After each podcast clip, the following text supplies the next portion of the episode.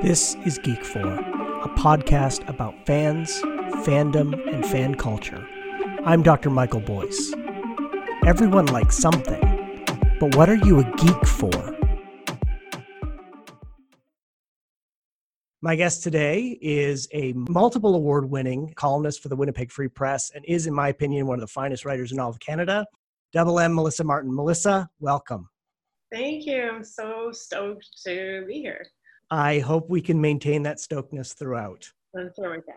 When I mentioned on Twitter that I was thinking about doing this podcast and this project, you immediately volunteered to be a guest and said of yourself, and I want to make sure that I quote this right when I nerd, I nerd hard. Yes, correct. A, that endeared you to me forever. Okay. And B, what does that mean? Can you unpack that for me? I just, you know, ever since I was a little kid, my dad used to tease me about this, but also indulge it. Like ever since I was a, a little child, just like I get into my dad always called them my serial interests, right? Like when I like I like when I develop like an interest in something and they're all very random topics. Often it's hard to say like there's probably some general themes, but a lot of it just kind of comes out of nowhere.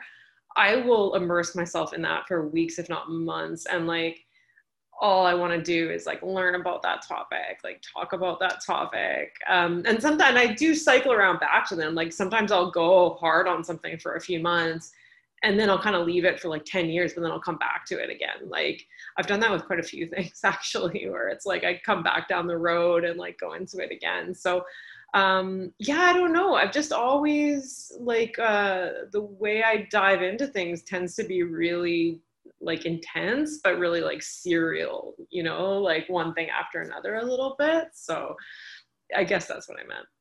So are there interests that you've had that you cycle back to many times? Yeah uh, for sure. Like i would say like because one of the biggest sort of themes this is really grim i tend to be really interested in um like sort of a, a for lack of a better like atrocities. Like that sounds terrible. I'm saying this in a very cheerful way, which is not appropriate. Um, but so those will come back to a lot. Like I've always been pretty transfixed by the um, the, the, atomic bombings of Hiroshima and Nagasaki. Uh-huh. Um, I was really interested in the Holocaust as a child, and I, I come around to that again pretty regularly. I'm really interested in the Titanic.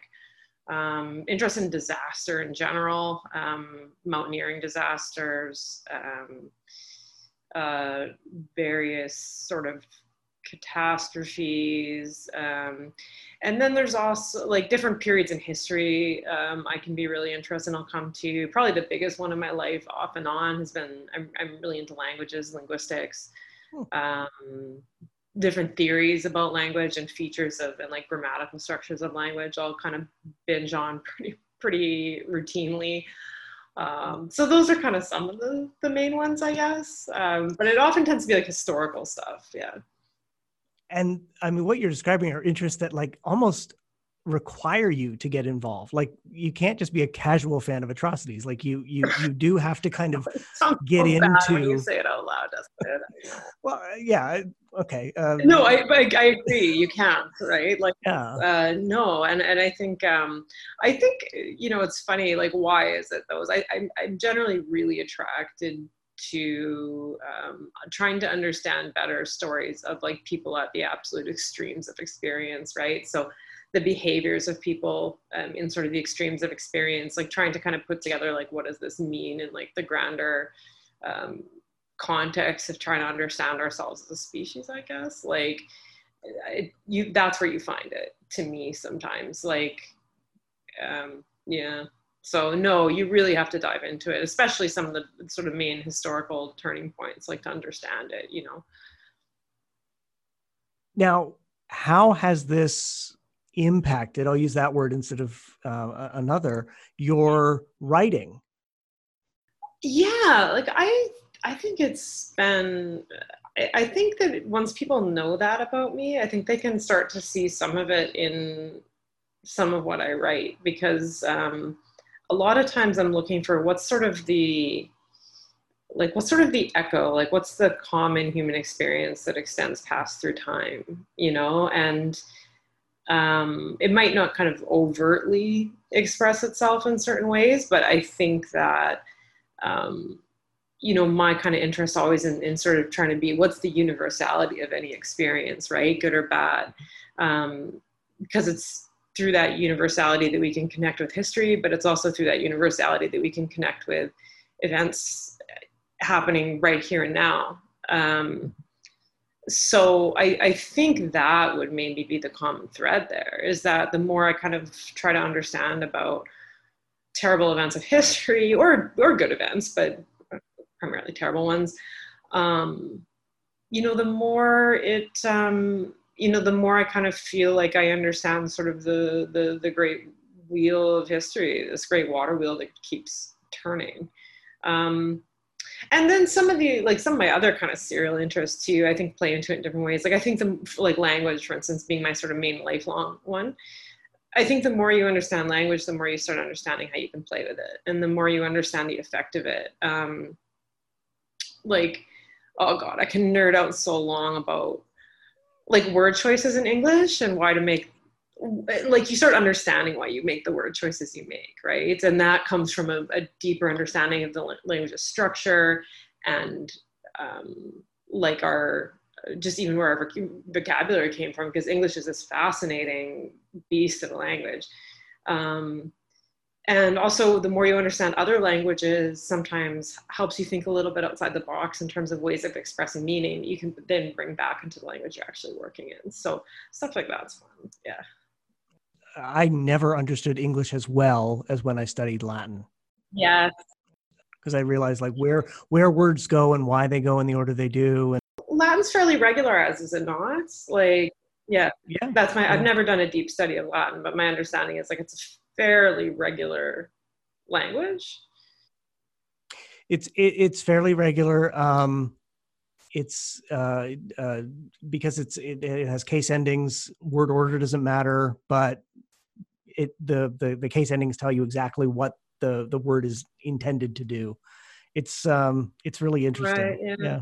I can totally see why you would get into that. Well, and That's, like, so one thing that's really interesting, and, and, and any sort of native speaker of, of English understands this intuitively, but understanding it into, or like, uh, what am I trying to say? Like consciously, I think helps you take control of it. Like one thing I always bring up um, that's really interesting to learn is like English, for instance, um, a, a huge amount of English's vocabulary comes from Latin or comes via French um, owing to the period of time when the Norman French ruled England. Um, but so one really, so all of these words, a huge amount of vocabulary has been adopted from French and completely regularized in English. They're English words to us. But um, even, you know, a thousand years since the Norman French ruled uh, England or first came to England, um, we still have there is still an element of our cognition that understands the sound system or the uh, of the imported words as being foreign or more formal um, and that still responds in a more instinctual way to the original like anglo-saxon words and um, as a result like the anglo-saxon words tend to be more familiar they feel more comfortable um, so uh, there was an old book i had that mentioned this but um, it said it's the difference between brotherly love and fraternal affection. Mm. Right? Like, which of those two are, you know what I mean? When you think about like which of those two conjures up more immediate emotion, which feels warmer, which feels um, sort of more comfortable, whereas which one feels more distant and more crisp and more cold. And so you find that pattern over and over and over again. Um, another one would be uh, a hearty welcome versus a cordial reception right? So the first one would be the sort of the the original English based word, and the second is obviously the French based word. And again, you see that pattern again over and over again. And again, a native English speaker will understand that intuitively.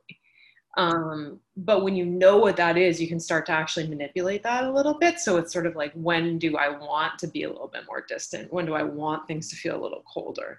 you know and even if you're expressing the same thing you want to have this different shade of impact for the viewer versus when do you really want them to kind of feel it a little closely so so stuff like that sorry i'm doing it right now it's great and you speak about it with such passion i think that's what's so exciting uh, talking to you is a you're, you're someone who writes with passion it is like I could care less about curling. but when you write about curling, it is so like it makes me think, oh, like did I miss something? And then like I'll watch it and go, no, I didn't. No, it's I don't get it. It, it doesn't hit me on an emotional level, but it hits you. You need to watch more curling. I have I have I have played I have curled uh-huh. once and that was long enough to know that this is a much more complicated game than it initially appears oh, but yeah. I am not skilled enough to do it. Oh, I'm not either. I'm a horrible but it's uh, it's a beautiful, it's a beautiful sport. I love it. Yeah, and I'm on a mission to try to like convert as many people as I can, just through like loving it enough. Like, let's get more people into this because it is a beautiful sport. You're close, Melissa. You're close. I know. I'm working on it. yeah with your love of languages, uh, I'm fascinated because there's another passion that you've had that you've you've talked about on social media quite a bit, and that's Japanese culture. Um, and history japanese history too almost more than the culture in some ways yeah talk to me about about about that interest how did that develop for you I was always really drawn to it which i feel is like almost very stereotypical in a way because i feel like so many kids go through a like oh i'm big into japan phase as a kid and i did too it was just always a really interesting uh, it's just a place that always seemed really interesting to me. Like the history was interesting. Um, it, it, remains absolutely fascinating to me. It's um, it's it's a very unique, you know, kind of their global historical cultural situation is so distinctive, and I, that was actually where Dan Carlin used in uh, one of his podcasts about the Pacific War. Um, but uh, distinctive would be the right thing, right? Like, mm-hmm. um, you know, island nation, never been colonized. Um, their language is an isolate. It's not related to any other language on earth, as far as we know. Has gone through long periods of extreme isolation, like, and I mean extreme, no one's allowed in, no one's allowed out, um, kind of borrowed things very intentionally from the outside world, but then would close itself off to the outside world, like very pick, you know, very much pick and chose what it was taking, right? Mm-hmm. You get the development of like a just a very um, culture is very distinctive in some ways. I don't think it's you know, because sometimes Japan gets played up in sort of Western media as this great, well, and the Japanese do it too, is Japanese exceptionalism, right? Like that they're so exceptional, so unlike any other, and that's not true. Um, but there are definitely elements to it that I just find really compelling, and um, and the history to me is really interesting. People often assume like I'm a, because I, I, go to Japan every year and I'm learning the language and stuff. People always assume I must be into like anime or manga, and I'm really not. Like it's it's fine. It's just not my thing. Um, so the pop culture for me a little bit less, but sort of mm-hmm. like the socio-cultural dynamics, um, the history of it, the sort of the geography of Japan is really interesting. The sort of like greater, oh man, like one thing I just keep working through in my head or wanting to explore is like there's a really interesting social cultural dynamic with them, with with Japan. Um, just because of the geography of Japan and its predilection for uh, just absolute disasters, uh, like natural disasters. And then on top of that, they're the only country that's gotten nuked. I mean, just they've been through a lot, right? So it kind of, and that kind of expresses itself in different ways. Like the majority of the world's active volcanoes are in Japan. I think not a lot of people realize that. No. I, I have to go look up the stat, but I swear it's something like 80% of the world's active volcanoes are in Japan. Oh. Um, so it's That's like, a lot. and they're on all these huge faults, right? So it's like huge earthquake risk all the time, as we've seen pretty regularly, and volcanoes and typhoons, and it's it's just a it's a it's a really um, challenging place to live in some ways, but it's beautiful. And so, sort of like, how does that affect sort of the cultural or social psychology of a people over a really long period of time when you know they're in such a, a beautiful and yet um, sort of resource poor and also uh, i mean a place where life is prone to being upended by these like massive acts of nature is, uh, is interesting because that works its way into their pop culture too. It's very much mm-hmm. there right? Oh yeah. Yeah. The history is so rich and i just i love the idea of of becoming fascinated with a place and like you, you will always be an outsider because I know enough about Japanese culture to know that you will always be an outsider. Yeah. Um, I think that's why I like it. That desire to be the outsider. Well, as you know, I've had this conversation with someone because it's like um, I think a lot of writers or a lot of journalists see themselves as outsiders, and I think at different points in your life that can sometimes be a challenge because you know, especially newspaper journalists, I think are especially like this. Like we tend to be the ones at the at the edge of the party, right? Like the observers, but not the participants a little bit. Mm. Like uh, I always describe myself as pretty socially awkward. Um, and just tend to tend to be the ones watching and the ones feeling like we're on the outside a lot and that can be a lonely place to be right like you wouldn't change it in some ways because i think that's where your ability to do your job comes from is you have to have that outsider view but it is it can be a lonely place and i think especially when i was young i struggled with that a lot like wanting to be more part of everything you know um, but never quite feeling that way and so i think what i like about japan is when I'm there, I don't, there's kind of no expectation for me to be part of anything, right? Do you know what I mean? It's like, you, like yeah. you said, it's absolutely true about, about Japanese culture to a certain extent that, um, you know, you'll always be an outsider and that's fine. It's, that's totally fine. Like that they're, you know, everyone in Japan will be totally welcoming, totally polite. Um, you know, you can sit down and have some, have some drinks you know, at the bar with some Japanese salary and whatever, you can have fun, but you're never, they're never going to see you as Japanese, right? Like they're never going to see you as part of their sort of community, which is fine. So I find it very liberating to go there actually and just be like, um, my sort of role as an observer, as an outsider, is like mutually agreed upon and defined. So there's kind of like suddenly there's like no pressure. Like I don't feel any. I feel the least pressure when I'm there, the least sort of like heartache about um, wanting to be more a part of things. I just feel like, oh, this is perfect. Like I can just sit back and I just be, I feel like who I am, you know? The role is clearly defined. The role is clearly defined. It's a comfortable yeah. place, right? And I'm not saying they're being like, oh, am I missing out? Am I, you know, am I not cool enough to be included? It's like, no, it doesn't, doesn't matter. I'm just here. That's fine. I can just sit and watch and that's great. That's, that's fascinating. So not being able to go to Japan right now in the middle of a pandemic, how are you feeding that passion? Um, I mean, I still, I you know, I follow all the, I keep up with all Japanese news on social media. Um, you know, watch as much, like watch a bunch of Japanese TV shows on Netflix. Um, I have some friends there that I keep up with. Um, uh, just ordered a new book about Japanese World War II history, so I'm getting that. I'm pretty excited about because um, I'd read I'd read pretty long excerpts of it before, but I I hadn't actually read the whole book, so I just ordered it. Um, yeah, so you know, and then just trying to bide my time until I can, you know, things are safe to travel again, and then I'm out of here. with this with this um passion that you have and this ability to just like focus on and grab on and and let me just say i think i'm exactly the same way like i get into something i read obsessively about it and then i put it away for a while and i you know probably go back to it at some point right. um as a writer as somebody who is sometimes tasked with writing things writing about things. Mm-hmm do you have problems getting into things that you're not all that interested in? Or do you, do you ever feel like you have to force it? Oh yeah less now just because of sort of the i guess the the, the sort of role that i'm in now at the paper i guess i, I have a lot of freedom to mostly follow things that i believe in.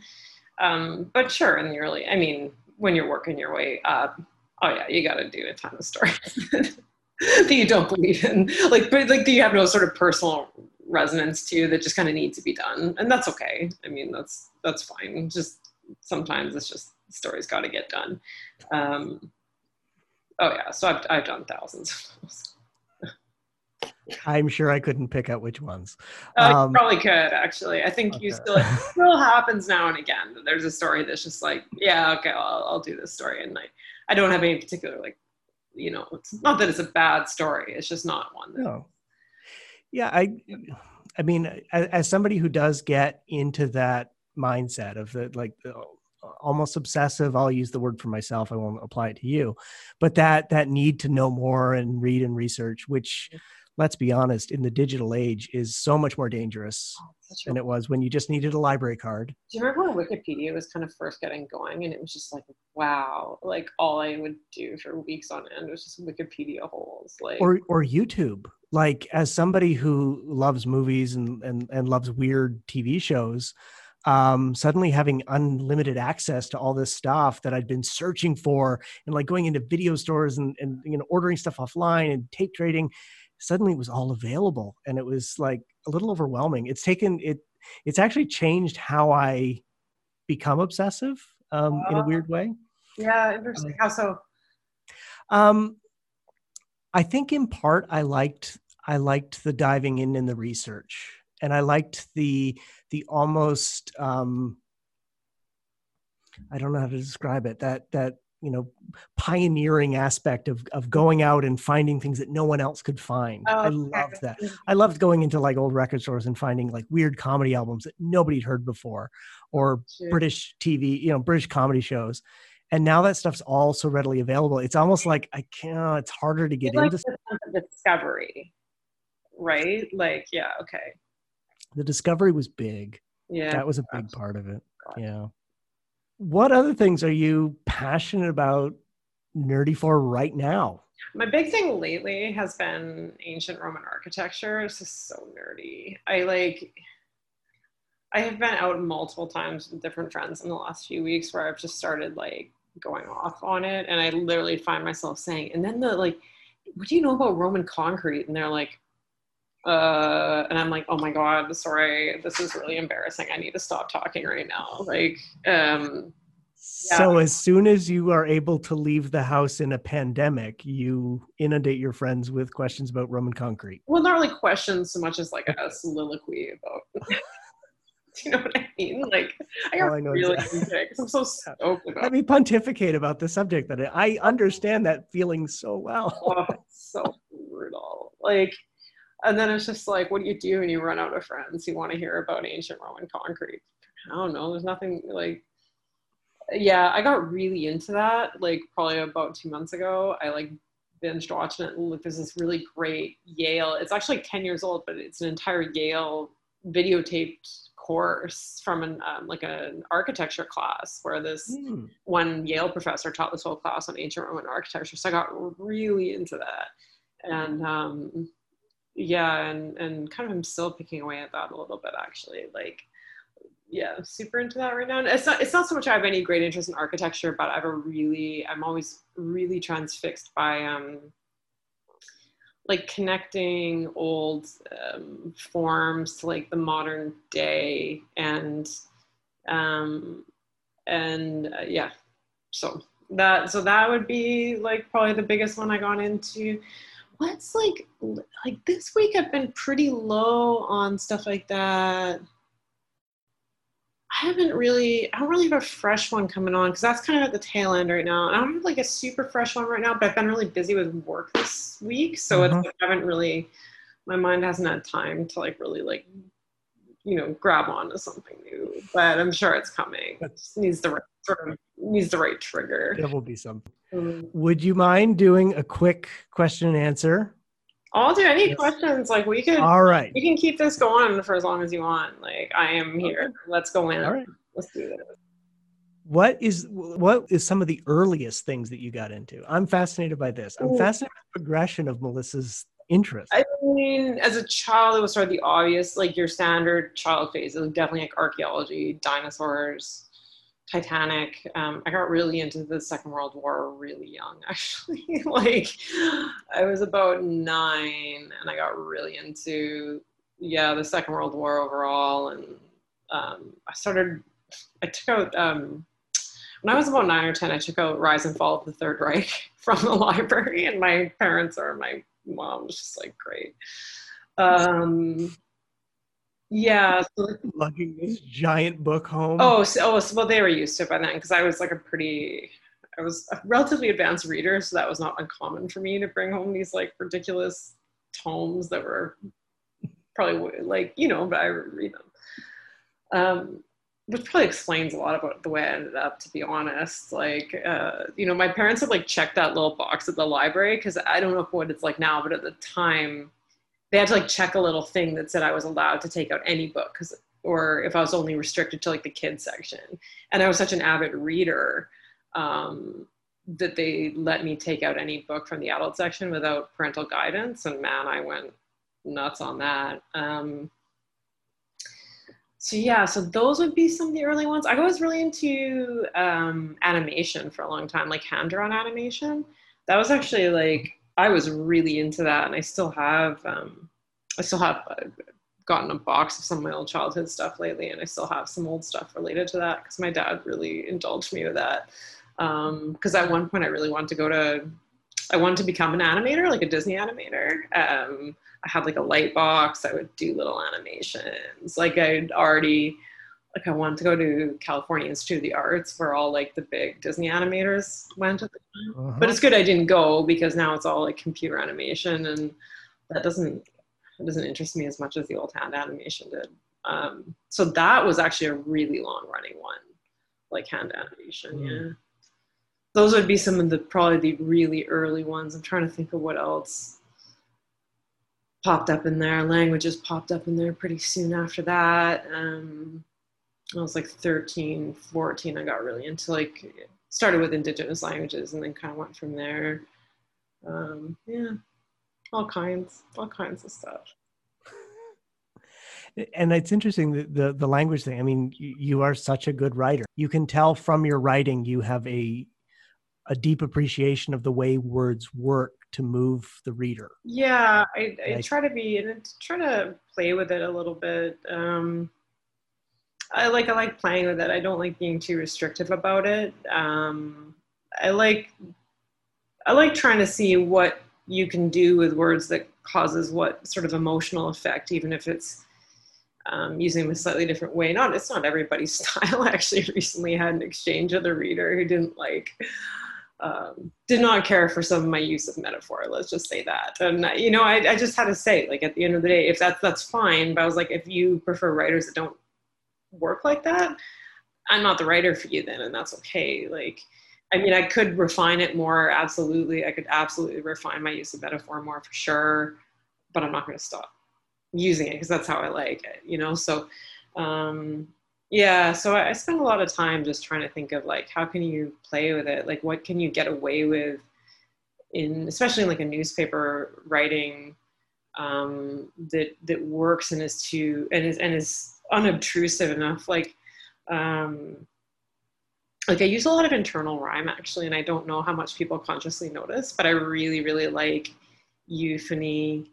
Um, I really like having kind of like a very subtle rhyme scheme going in descriptive paragraphs um, without it sounding too like sing-songy. Like i don't want it to be sing-song but i want it to kind of get to this sort of like i want like i want people to be kind of hearing sort of a natural euphony in their heads when they're reading it. So things like that is like i really have fun playing with and seeing what happens. And it doesn't always work you know? Um, it doesn't always work at all but you gotta try right but when it does but when it does you know and even the stuff that doesn't work you learn from right? So it's like yes it's all it's all trying stuff yeah.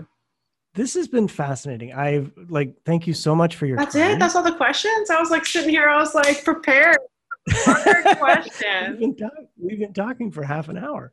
Um okay. Fast four yeah. four questions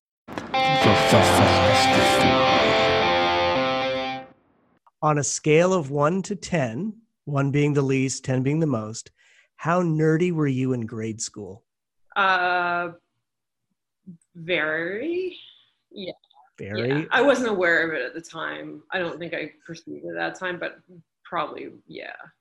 I should probably amend the question. How nerdy were you perceived by others at the time? I don't know. I don't have a good sense of that actually. Um, yeah, I don't have a good sense of like how I was perceived by others. That's for sure. I was kind of probably in my own little world a lot of the time. I'm going to speculate you carrying home the rise and fall of the Third Reich. Your classmates thought you were odd. Just it wouldn't it wouldn't shock me. Yeah, I just yeah, I was certainly not aware of it. I was just you know you're a kid, you're doing your own thing. I was a bit of a tomboy. Um, played a lot of video games and um, probably probably I was a complete weirdo to be honest. So yeah, like I but I love like I love the I'm interested in this. It doesn't matter what people are doing. This is what I'm yeah, I know. Like, I was never I- particularly concerned. I'm still am not to a little. I'm still not really about like what are people think of me for being interested in this stuff. Like it was never really. That's just not how I, I work. Like, which is not to say I don't care about people's perceptions of me. I do. I think everyone does in certain ways, but that's not a way that ever really resonated with me. You know, so yeah. Uh, high school, I, high school, I was definitely perceived as a nerd, though. High school. okay. And maybe not a nerd, but like more of a like a loser would be the better word. Like I was not the cool kid. Like I don't know if I was quite seen as a full blown nerd, but I think I was just seen as like this awkward. Yeah, I um I recently was invited to join a Facebook group for my high school, like just alum. So it's from all years, whatever. And and there's just like a little bit of fear and trepidation of like, I don't really want to know what people actually thought of I'll me. go for it. Oh, I'll just assume they assumed I was stu- like a nerd and, and I'll leave it at that. But I don't actually. That's always interesting to see, like the trajectories of lives and compare them to how you thought that how you thought other people's lives are going to be when you're in high school too, right? Oh Like and yeah. how Yeah. different it is. Like yeah. Yeah, my my outsider people watching self is is very happy with with being in the group. Um Yeah. the person sharing i'm not no, no, no, i'm not sure i want to do that Yeah. um what is the geekiest thing you own Ooh, define geeky. you Sure. define geeky Um, I mean, like I have an original Atari system. Like, would that count? Like, Oh, I've got that would count Oh yeah, I got that. Um, actually, I've got all the old. I have an old. I have an original Nintendo. I've heard, I'm looking at them right now. I've got an original Super. I've got all the old game consoles, for sure. So like that might be up there, especially because the Atari I actually sought out the Atari years and years ago. But um, I really didn't want the original Atari. do you So have I a have- tv that you can actually hook that up to We could theoretically hook it. I could theoretically hook it up to this one. I just haven't. Um, I haven't hooked it up in a while. But as far as I know, it seems to have. I think we have a monitor that works. that is so cool Yeah, yeah, um, yeah. That's pretty cool. And like, what else do I have? That's I don't know. That would like that would maybe be what I define as like geeky, because probably like hauling around all this stuff is pretty, you know.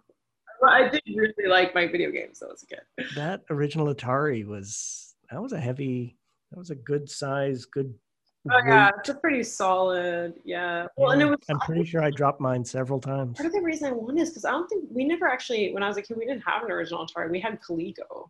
So I hadn't really gone in, and I don't have one of those, sadly. I would, I would like one of them because some of those games, like Buck Rogers, that stuff was aces.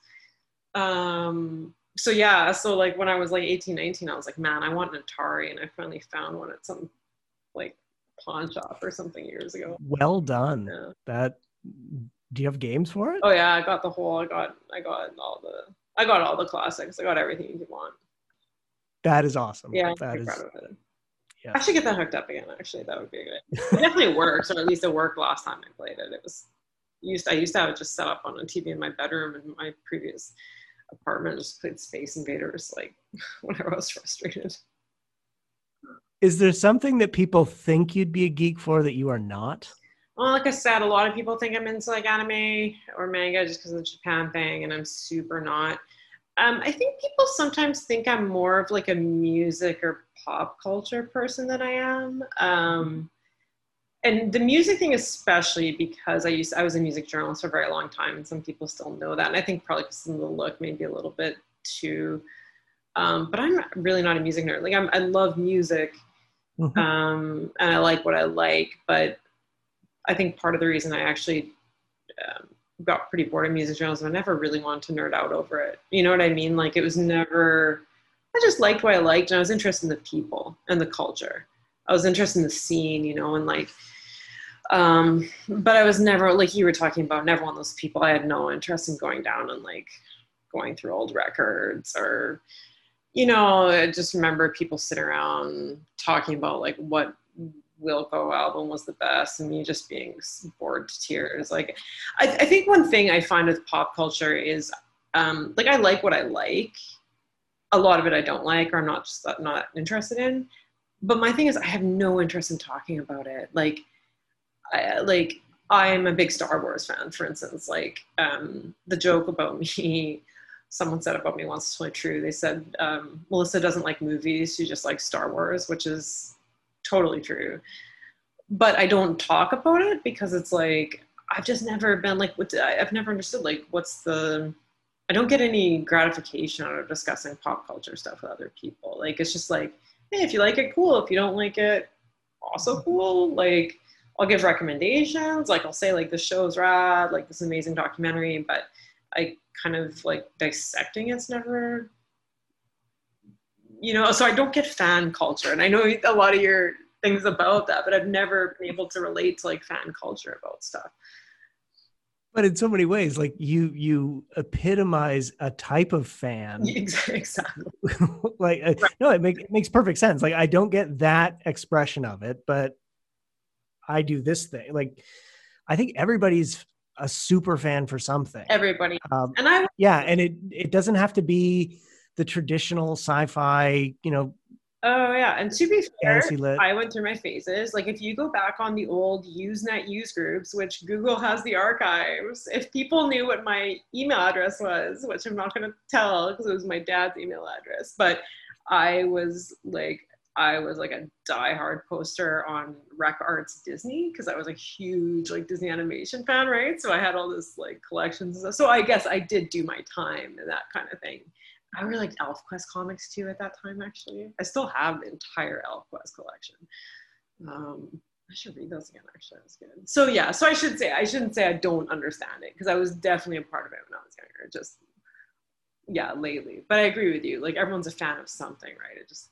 I'm certainly of the age that that geek or nerd was a you know derogatory term. Usually aimed at a certain type of person who liked a certain type of thing. It's it seems to be reclaimed in some ways as being like you know just being a super fan. Sports fans call themselves geeks about sports. Yeah, like well, and I think I think sort of the I think social media really liberated people to just openly admit that everybody like has those qualities to them. Do you know what I mean? Like, or that everyone mm-hmm. has that thing, and that actually just being really like authentically interested in things is like is like fun.